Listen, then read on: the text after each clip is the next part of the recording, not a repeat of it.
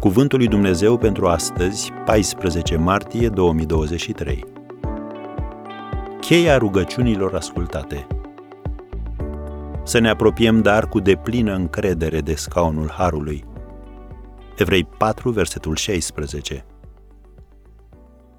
Un al patrulea principiu biblic cheie în ce privește rugăciunea este încrederea. Încrederea nu înseamnă aroganță, prezumție sau un sentiment de îndreptățire, ci este o siguranță bazată pe ceea ce ești tu în Hristos. Cuvântul lui Dumnezeu ne învață să ne apropiem, dar cu deplină încredere, de scaunul Harului, ca să căpătăm îndurare și să găsim har, ca să fim ajutați la vremea de nevoie. Scrie în Evrei patru, versetul șaisprezece.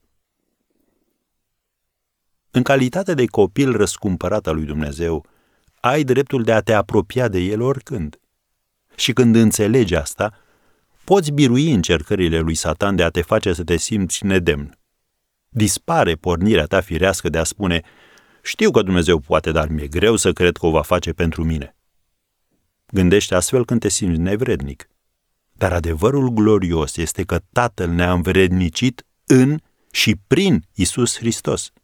Vezi Coloseni unu, versetul doisprezece. Să reținem și aceste cuvinte.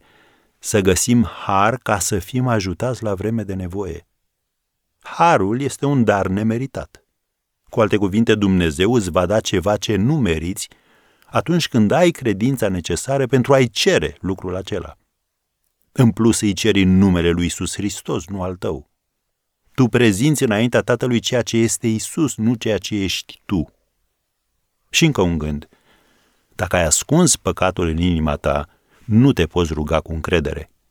Păcatul nemărturisit te face prizonier și îl închide pe Dumnezeu afară.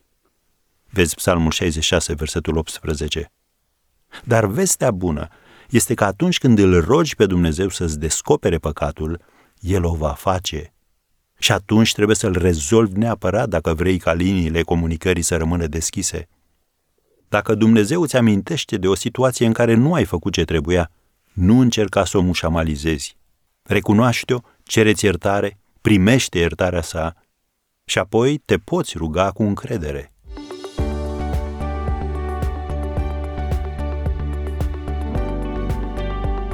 Ați ascultat Cuvântul lui Dumnezeu pentru astăzi, rubrica realizată în colaborare cu Fundația S E R România.